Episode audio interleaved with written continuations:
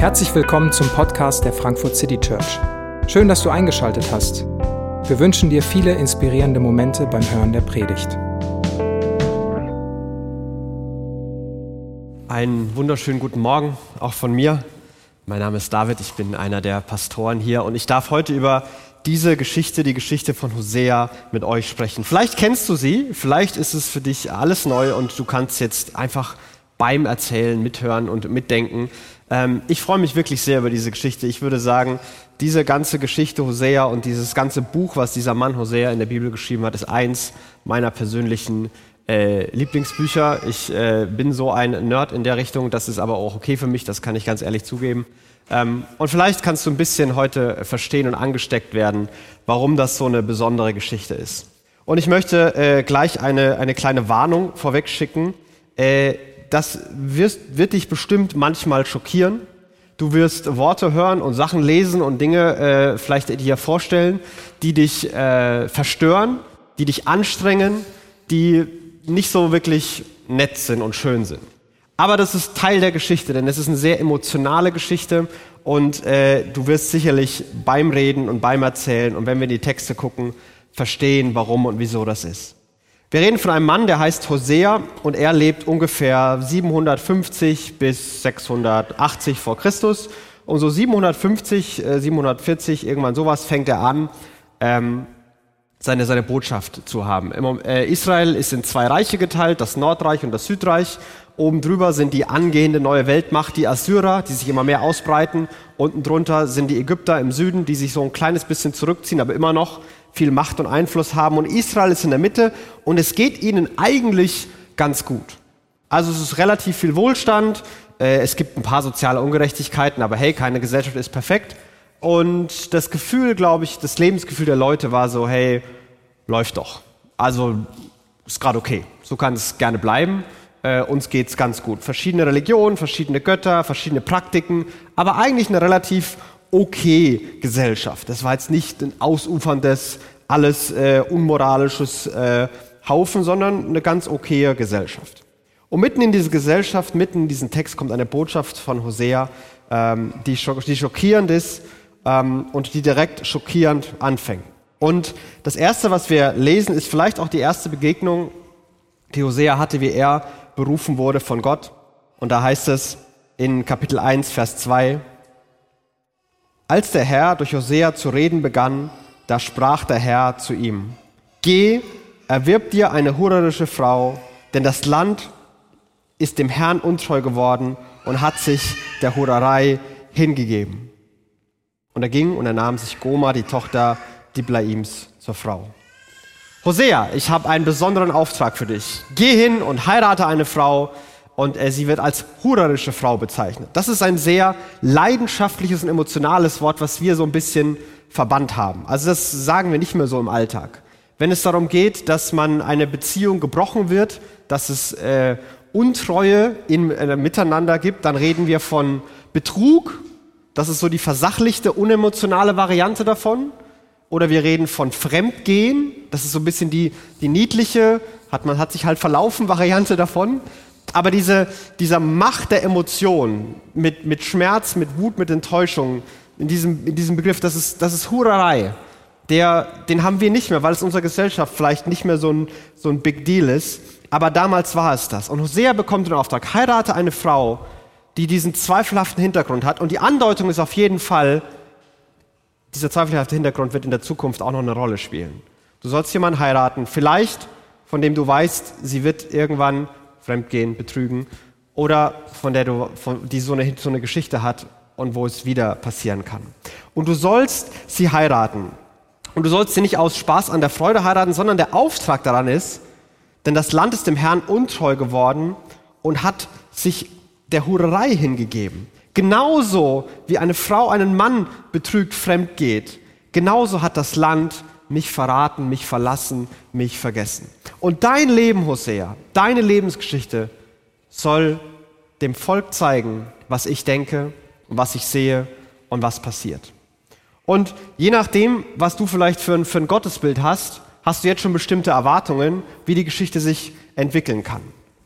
Vielleicht, wenn du kein, nicht mit Gottesbild hörst, sondern mit, äh, an welchen Film erinnert dich das, dann denkst du vielleicht an äh, Pretty Woman, ne, der Mann mit der Prostituierten und so, aber äh, die Geschichte wird ein kleines bisschen anders verlaufen. Also Hosea heiratet diese Goma und am Anfang scheint es ganz okay zu sein. Mit Sicherheit haben bei der Hochzeit sich alle gedacht, ey, wie kann der sowas machen? Der will als Mann Gottes auftreten, so, so ein Heiliger, besonders frommer. dann hat er so eine Frau, das kann überhaupt gar nicht gut gehen. Was hat er sich dabei gedacht? Was soll das? Das ist doch, und das war eher abschreckend und abstoßend. Und sehr wahrscheinlich hat Hosea lange Zeit auf taube Ohren getroffen, weil seine Geschichte so skandalös war. Aber sie sind jetzt diese kleine Familie und zu einer Familie gehört nicht nur Mann und Frau, sondern auch äh, Kinder. Und dann heißt es, ähm, und äh, sie wurde schwanger und gebar ihm einen Sohn und er nennt ihn äh, Jezreel, das heißt Gott zerstreut. Und mit den Namen von den Kindern ist immer so eine Botschaft verbunden. Hey Hosea, wie heißt denn dein Sohnemann? Jezreel. Okay, warum, wie bist du darauf gekommen? Ja, das heißt Gott zerstreut. Äh, was meinst du damit? Dieses ganze Land, Israel hier, das werden die Assyrer erobern und ihr werdet in alle Herren Länder zerstreut werden. Deswegen heißt mein Sohn Jezreel. Alles klar, du bist komisch, ich gehe weiter. Ähm, was soll das? Und jedes Mal, wenn er seinen Namen ruft, jedes Mal, wenn im Kindergarten die Erzieherin was sagt, jedes Mal, wenn in der Schule die Lehrerin ermahnt, ist dieser Name präsent. Gott wird zerstreuen. Gott zerstreut. Es kommt Gericht. Wenn ihr so weitermacht, wenn ihr Gott vergessen habt, dann wird das kommen. Und dann beginnen die Formulierungen ein bisschen zweifelhaft zu werden. Vers 6. Und als sie wieder schwanger wurde, ähm, gebar sie eine Tochter. So heißt es. Und sie wurde wieder schwanger und gebar eine Tochter. Da im ersten Teil ist noch ihm formuliert, hier ist es nicht mehr formuliert. Vielleicht wurde es einfach nur vergessen. Vielleicht ist es aber auch Ausdruck dessen, was, was Hosea zweifelhaft erlebt. Vielleicht sind in der Zwischenzeit Dinge passiert. Seine Frau war manchmal länger weg, ist wiedergekommen mit irgendeinem Geschenk. Sie ist manchmal gar nicht nach Hause gekommen und erst am nächsten Tag nach Hause gekommen. Irgendwie beginnt dieser, dieser Riss, dieser Bruch in die Beziehung zu kommen. Und Hosea ist im Unklaren. Und sie wurde wieder schwanger und sie gebar eine Tochter. Und diesmal heißt das Kind Lo Ruhama. Und das heißt, ist hebräisch für kein Erbarmen. Oder übersetzt nicht geliebt. Hey Hosea, süße Tochter, wie hast du sie denn diesmal genannt? Lo Ruhama. Okay, ähm, Warum? Heißt deine Oma so oder wie kommst du da jetzt drauf? Das heißt, kein Erbarmen. Denn für euch gibt es kein Erbarmen mehr. Wenn ihr euch nicht für Gott interessiert, dann hat Gott kein Erbarmen für euch und die Assyrer werden kommen und die werden alles platt machen. Du bist immer noch komisch. Ich gehe wieder weiter. Ähm, was soll sowas? Und dann ist da dieser Zweifel, ist das überhaupt mein Kind? Was ist hier los? Und dann heißt es wieder, und sie wurde schwanger und gebar einen Sohn. Wieder nicht ihm, sondern sie gebar einen Sohn. Und diesmal ist der Name Lo Ami, das heißt nicht mein Volk oder nicht mein Kind. Hosea, wie heißt denn dein Kind? Lo Ami. Ja, was hast du übersetzt? Nicht mein Kind. Kannst dir selber denken, warum ich so genannt habe. Also, wo so langsam man merkt, da gibt es eine Steigerung, da gibt es eine Eskalation. Und er sagt, hey, ihr seid, es ist nicht mein Kind, nicht mehr mein Volk. Ich werde euch, es werde, ich werde so tun, als ich werde mich nicht erbarmen, ich werde nicht adoptieren, ich werde nicht helfen. Das war's für mich. Ich mache nicht mehr mit. Ich bin raus. Ich kann nicht mehr mit.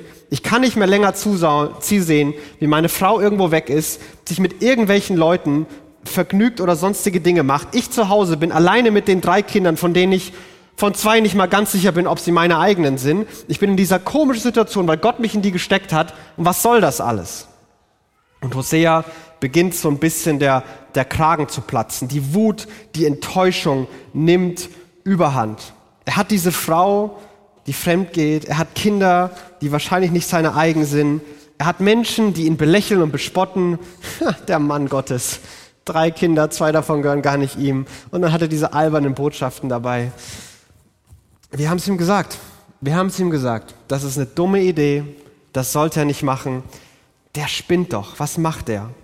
Und bei Hosea beginnt diese, diese Wut groß zu werden. Und Hosea und was er tut, ist immer so ein, so ein kleiner Abglanz dessen, was Gott tut und was Gott denkt. Und was Hosea denkt, soll, und Hoseas Leben soll ein kleines bisschen offenbaren, wer Gott ist und was Gott tut. Und dann irgendwann beginnt Hosea ähm, ja wirklich der Kragen zu platzen. Weist eure Mutter zurecht, weist sie zurecht, denn sie ist nicht meine Frau und ich bin nicht ihr Mann, damit sie die Hurerei von ihrem Angesicht wegschaffe und ihre Ehebrecherei von ihren Brüsten. Denn, denn sie sprach, ich will meinen Liebhabern nachlaufen. Weist sie zurecht, regelt ihr das mit ihr, weil wenn ich mit der rede, dann, das wird nicht gut enden. Weist sie zurecht, die soll mir aus den Augen gehen, das war's, ich kann nicht mehr.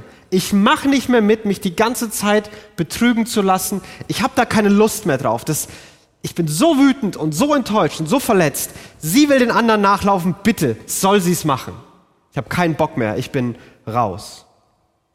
Und an dem Teil beginnt es ein bisschen auf Gott zu schwenken und es ist wie so, als würde ein, ein Bild in den Himmel aufgehen im Text, was Gott gerade denkt. Und Gott ist genau in der gleichen Situation. Israel hat mich vergessen und Gott ist wütend, Gott ist traurig, Gott ist enttäuscht. Ähm, und sein Vorwurf an sein Volk, was Hosea im Buch später noch mehr und mehr entfaltet, ist zuallererst, ihr, ihr kennt mich nicht. Ihr habt keine Ahnung, wer ich bin. Ihr habt keine Ahnung, wofür ich mich interessiere. Ihr habt komplett vergessen, worum es hier geht. Ich bin der Herr, euer Gott. Ihr sollt keine anderen Götter haben neben mir. Da war doch was, oder? Ich und ihr, wir sollten ein exklusives Ding miteinander haben, genauso wie, wie Ehe was Exklusives sein soll. Ehe und, und Liebe und auch Gottesbeziehung ist radikal exklusiv.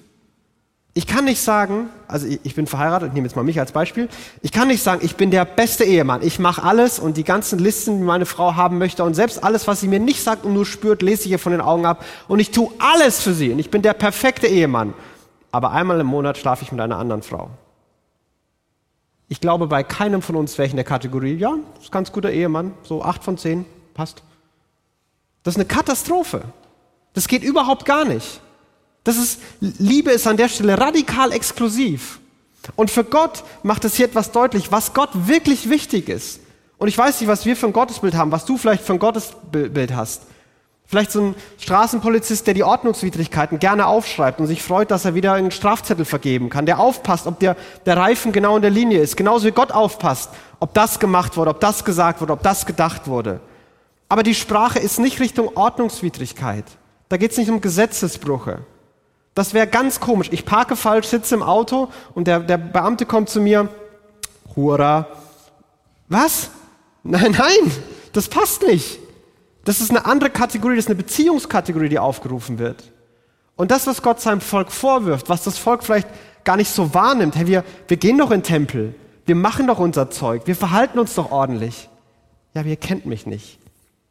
Sünde, Gott, das Problem, was Gott hat mit dieser Welt, ist im Kern nicht, dass wir Gesetze brechen, sondern im Kern, dass wir Beziehung brechen. Im Kern ist es nicht, besserer Mensch zu werden, sondern im Kern ist es, Gott zu kennen. Darum ging es ihm immer und diese Sprache macht das deutlich. Woher kommen die, die Verletzungen? Ein Richter spricht nicht so ein Urteil, der verwendet nicht solche Worte. Der ist nicht so voller Emotion und Leidenschaft. Laut Paragraph 14 sind sie schuldig. Puff. Nee, Hammer gibt's da nicht, soll ich nicht sagen. Laut Paragraph 14 sind sie schuldig. Fertig. Ähm, das ist nicht die, die Worte und nicht die Sprache hier. Das ist emotional, das ist leidenschaftlich, das ist voller Verletzung, voller Wut und es zeigt etwas, worum es Gott in seinem Herzen geht. Dass sie mich kennt. Es geht nicht darum, dass sie alles richtig macht. Es ist mir ganz egal, ob ihr die Form wahrt und es gibt da, glaube ich, so Dynamiken in, in, in Gottesbeziehungen. Und bei Israel gibt es die und vielleicht gibt es die auch bei uns. Und die eine Dynamik ist, wenn er Distanz ist, dann entsteht immer mehr dieses Ich muss und dann wird es immer oberflächlicher, böse würde man sagen, heuchlerischer. Und es führt noch zu mehr Distanz. Und vielleicht, vielleicht fühlst du dich in so einem Muster. Hey, irgendwie muss ich das machen und irgendwie, wie habe ich das und ich will die Form weiter wahren, weil es für irgendjemand wichtig ist, dass ich die Form wahre. Aber Gott ist null Komma gar nicht interessiert, dass du die Form warst. Das ist ihm völlig egal. Gott interessiert, wo dein Herz ist, wo deine Gedanken sind. Gott will, dass wir ihm nahe sind und daraus entsteht ein Ich will und kein Ich muss. Das ist raus aus der Performance-Falle. Es führt zu einer echten Tiefe, zu einem authentischen Glauben und zu noch mehr Nähe. Und vielleicht ist das eine Herausforderung für uns heute. Vielleicht ist das eine Herausforderung für gerade die von uns, die schon länger in Kirche gehen, schon länger Christen sind, die vielleicht gerade in, in Covid das Gefühl haben, nach zwei Jahren irgendwie Distanz und Zoom und Online und alles ist so zäh geworden, hat man irgendwie Nähe verloren. Und da ist das Distanz auf einmal da. Und manches ist noch da, manche Rhythmen, manche Rituale, manche Werte, manche Ansprüche, aber die Nähe ist da. Aber hast du, hast du noch diese Sehnsucht? Hast du eine Sehnsucht nach Gott, dass es wieder anders werden kann und anders sein kann? Und hier ist die gute Nachricht für uns. Dieser, dieser, dieses, dieses Bild, was in den Himmel geht, wo Gott träumt, sagt er, ich, ihr habt mich verletzt, ihr habt mich verlassen und ihr, ihr schaufelt euch euer eigenes Grab. Das wird im Unheil für euch enden. Das kann überhaupt gar nicht gut gehen. Ich sehe schon, was euch passiert. Und dann beginnt Gott wieder zu träumen, hm, wie das früher war. Wir beide nur alleine. Das war so schön. Wir könnten doch wieder Beziehung herstellen. Und Gott sagt, sagt Verse, ähm, Kapitel 2 dann am Ende, das ist Gott, der, der träumt fast. Das ist wie ein, wie ein Traum. Und ich will dich mir verloben auf ewig. Ich will mich mit dir verloben in Gerechtigkeit und Recht, in Gnade und Erbarmen. Ja, ich will mich mit dir verloben in Treue und du wirst den Herrn erkennen. Und ich will sie in mein Land ansäen und mich über die Unbegnadigte erbarmen und zu nicht mein Volk sagen, du bist mein Volk. Und er wird sagen, du bist mein Gott. Gott hat diesen, diesen Traum, diese Sehnsucht. Und diese, das ist das Letzte, was ist. Seine Liebe und seine Sehnsucht ist größer als sein Schmerz, als seine Wut, als sein Ärger. Er sehnt sich weiterhin nach, nach seinem Volk. Er will seinem Volk weiterhin nachgehen und versucht sie, ja, mit diesem, diesem Traum malte sich das vor Augen, wie das sein könnte. Und die ganze Geschichte von Hosea möchte Gottes Volk dazu bringen, wieder ihm nahe zu sein.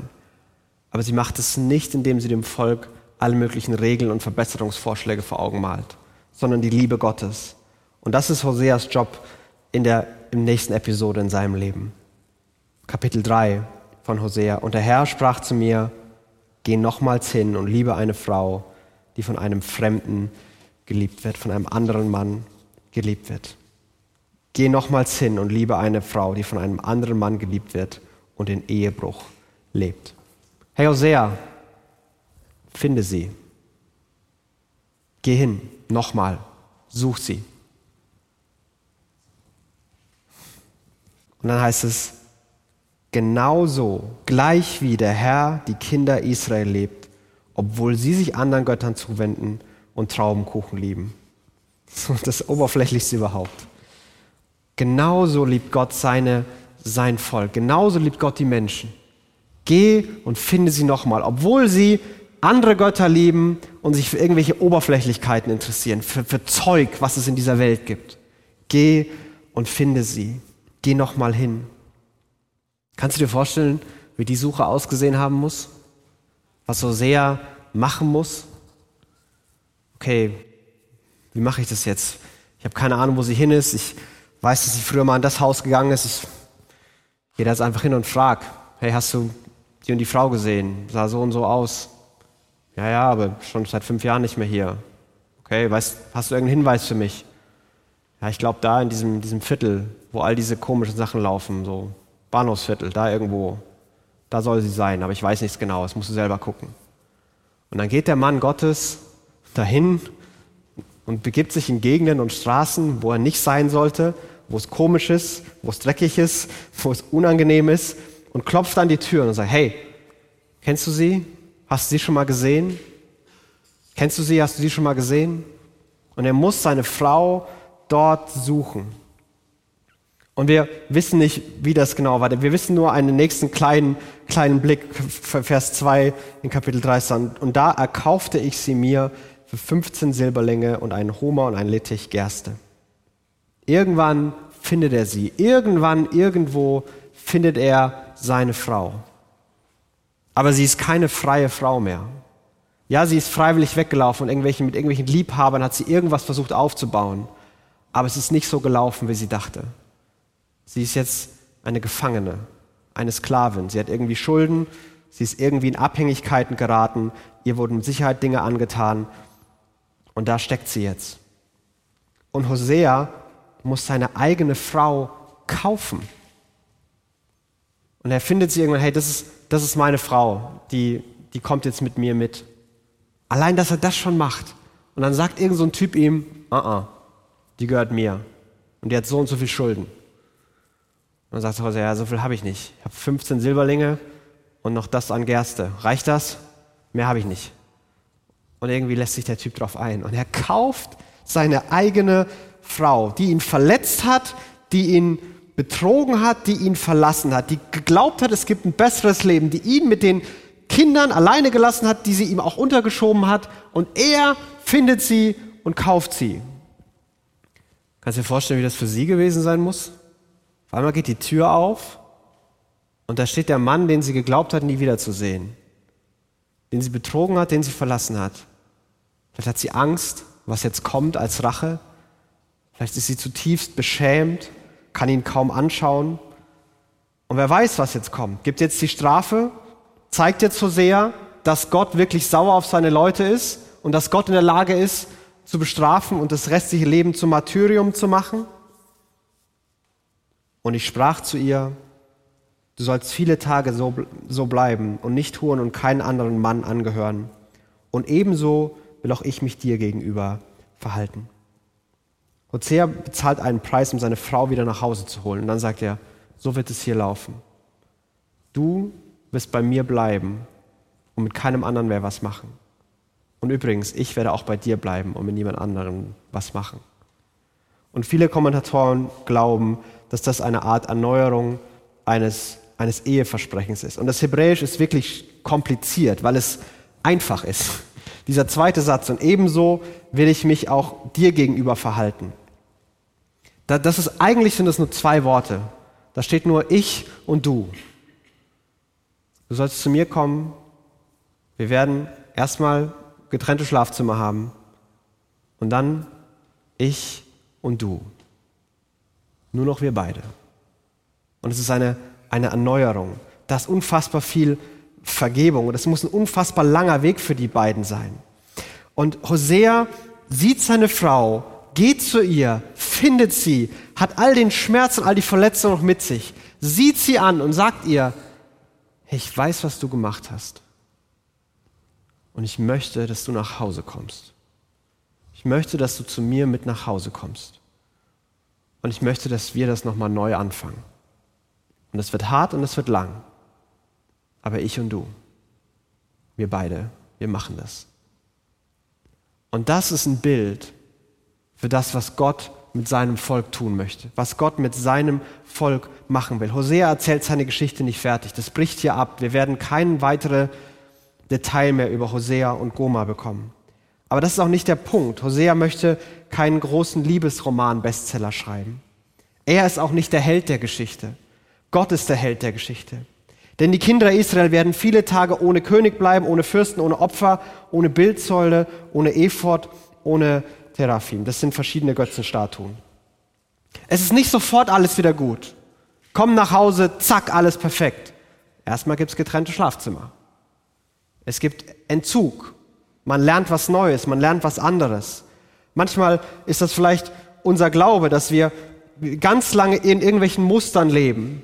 Und dann denken wir und beten wir, ab jetzt wird's anders und ich erfahre Gott und jetzt mach alles anders und boom, es muss umschwingen in alles ist perfekt, alles ist toll, das Alte ist komplett vergangen, keinerlei dieser Muster mehr, die mich jemals wieder einholen. Sondern Gott sagt jetzt seinem Volk, es kommt eine Phase, wo das alles erstmal auf Null gesetzt wird. Wo das alles weggenommen wird, damit ihr zu einem Punkt kommt, euch wieder darauf zu besinnen. Das ist nicht einfach. Die Konsequenzen schüttelt man nicht so einfach ab. Nie im Leben haben Hosea und Goma die Konsequenzen einfach so abgeschüttelt. So vergessen, was war und einfach ging weiter. Es braucht Heilung, es braucht Vergebung, es braucht Gespräche, es braucht Annäherung, es braucht ein neues Miteinander, was entstehen muss. Aber nach dieser Phase, und deswegen glaube ich, dass diese, diese Hosea-Goma-Geschichte ein Happy End hat, weil Gott seinem Volk ein Happy End verspricht. Und danach werden die Kinder Israels umkehren und zu dem Herrn, ihrem Gott, und David, ihrem König, suchen. Und sie werden sich beben zu dem Herrn und zu seiner Güte flüchten am Ende der Tage. Die Zeit wird kommen, da wird Israel sich wieder Gott zuwenden. Und sie werden sich, dann heißt es, zu ihrem König David flüchten. Äh, zu, zu König David zuwenden. David ist seit 300 Jahren tot. Aber er redet nach vorne. Er spricht von einem, der, der kommen wird, der der wahre König sein wird, eine, eine rettende Messias-Persönlichkeit, Messias-Figur. Und Hosea hätte den Namen Jesus hingeschrieben, wenn er ihn gekannt hätte. Sie werden sich Jesus zuwenden. Aber er kannte ihn nicht. Er wusste nur, es wird jemand sein wie David. Und sie werden sich ihrem Gott und Jesus zuwenden. Sie werden ihn suchen. Und dann sagt er diese Formulierung, sie werden beben vor Gott und sich bebend an seine Güte wenden. Dieses, dieses Zittern davor, weil man es nicht glauben kann, wie gut Gott ist und was Gott getan hat. Denn Jesus, Jesus ist, ist Hosea in dieser Geschichte. Jesus ist unser Hosea, der gekommen ist, um zu suchen und zu retten, was verloren ist. Gott, der Vater, sagt zu seinem Sohn, hey, ich will, dass du gehst. Geh hin und finde sie, rette sie, suche sie, befreie sie. Ich kann mir das nicht länger mit anschauen. Die wollen nichts von mir wissen, die haben mich vergessen, die machen ihr eigenes Ding, die verlassen sich auf sich selbst. Aber mein Herz ist, dass ich sie liebe und ich will, dass sie mich kennen. Ich möchte Beziehung mit ihnen. Ich möchte, dass sie bei mir sind. Und ich kann mir das nicht länger mit angucken. Also, Sohn, Geh, geh in die Welt, finde sie, suche sie. Gott liebt Menschen, die es besser wissen sollten. Gott liebt Menschen, die ihn vergessen haben. Gott liebt Menschen, die ihn verraten haben. Gott liebt Menschen, die ihn enttäuscht haben. Gott liebt Menschen, die ihn verlassen haben. Weil Gott Liebe ist. Weil Gott so ist. Weil Gott liebt und Gott sucht und Gott sich aufmacht. Und trotzdem ist da in Gott nicht so eine blumige Harmonie, so alles vergessen, sondern in Gott ist da ein emotionaler Kampf, den wir auch bei Hosea sehen. Im Buch später selber sagt es Hosea einmal in Kapitel 11, da, da spricht Gott, wie kann ich dich preisgeben, Ephraim? Das ist ein anderer Name für Israel. Wie kann ich dich preisgeben, Ephraim? Wie dich ausliefern, Israel? Mein Herz wendet sich gegen mich. All mein Mitleid ist entbrannt. Und die Formulierung ist, dass da so viel Wut und Enttäuschung ist. Auf einmal kommt das Herz Gottes und stellt sich der eigenen Wut und der eigenen Enttäuschung entgegen und hält die Liebe und die Güte gegen die Wut und die Enttäuschung. Und dieser Konflikt in Gott selbst, den er hat, sie haben mich verlassen und verraten und ich, ich muss sie irgendwie, ich bin wütend und ich bin verletzt und ich, ich habe ein Recht dazu, zu strafen und zu verlassen und zu ignorieren. Da kommt sein Herz entgegen und sagt, uh -uh. wie kannst du sie vergessen? Wie kannst du aufhören? So groß ist die Liebe, das geht nicht. Und Gott löst diese Spannung und löst diesen Konflikt, indem seine eigene Wut an seinem eigenen Herzen abprallt, indem seine eigene Wut ihn selbst zerreißt. Und nichts anderes passiert am Kreuz, wo Jesus stirbt, wo Jesus selbst allen Schmerz Gottes darüber, dass die Welt ihn vergessen und verraten hat. Alle Wut darüber, dass Menschen sich gegenseitig zerstören und sich selbst zerstören und diese Welt zerstören, was er gemacht hat aller Zorn und alle Strafe, die dafür berechtigt wäre. Da, da tritt Gott selbst in den Weg, Jesus selbst tritt in den Weg. Und er nimmt es und er zerbricht und er wird zerbrochen und er stirbt. Geh, mein Sohn, und rette die Welt, liebe sie, befreie sie und bezahlt den Preis. Und als gefragt wurde, was kostet das? Und die Antwort war, Jesus, das kostet dich dein Leben, sagt Jesus, okay dann bezahle ich. Er gibt sein Leben, um uns zu retten, uns zu befreien, um uns die Tür wieder aufzumachen, dass diese Beziehung erneuert wird, dass da nichts dazwischen steht, dass wir nicht dieses schlechte Gewissen haben, weil es war ja das, oder uns schämen müssen, weil mir ist ja das angetan worden, dass wir nichts wieder gut machen müssen, dass wir nicht in eine Performance kommen müssen, sondern dass wir einfach da sein können und sagen können, wie es uns geht und wer wir sind. Und Jesus sagt uns, glaube ich, das Gleiche, was Hosea seiner Frau gesagt hat ich weiß, wer du bist. Ich weiß, was du gemacht hast. Ich weiß, was mit dir gemacht wurde. Ich möchte, dass du nach Hause kommst. Ich möchte, dass es wieder du und ich ist.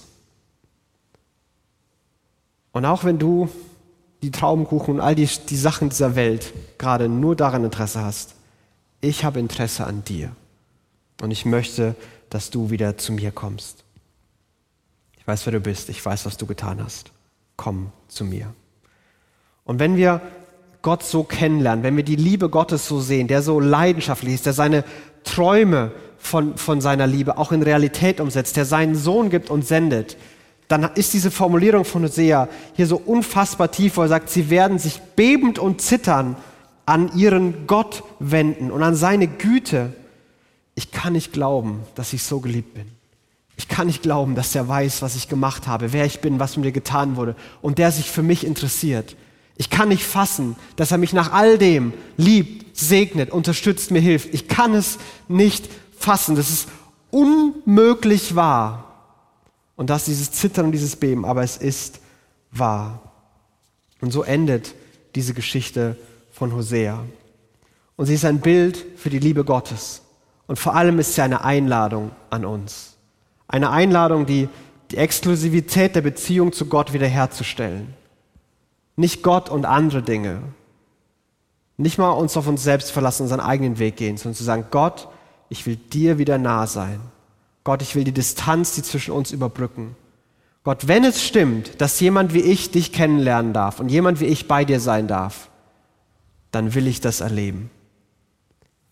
Und der Weg dahin ist, dass wir uns Gottes Liebe vor Augen führen, die in Jesus deutlich wird, wo sein eigenes Herz alle Verletzung trägt, damit wir die Güte Gottes so massiv erleben können, dass es fast unglaublich ist und wir darunter zittern.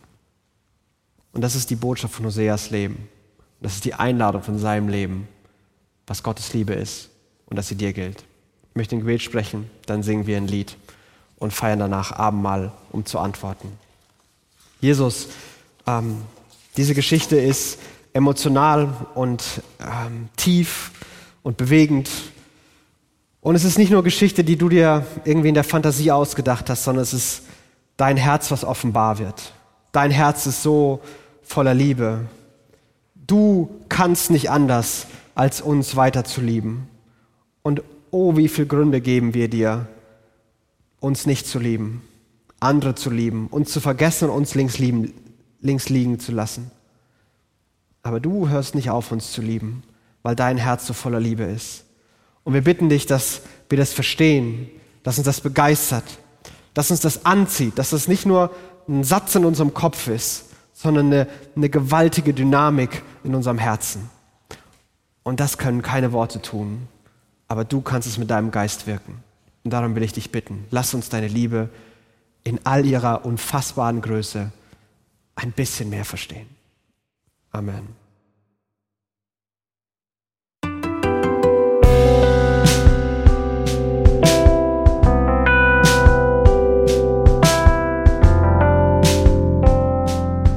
Wir hoffen, die Predigt hat dich inspiriert. Wenn du uns kennenlernen möchtest, dann schau einfach mal auf unsere Homepage www.frankfurtcitychurch.de oder besuch uns in unseren Gottesdiensten. Bis dann!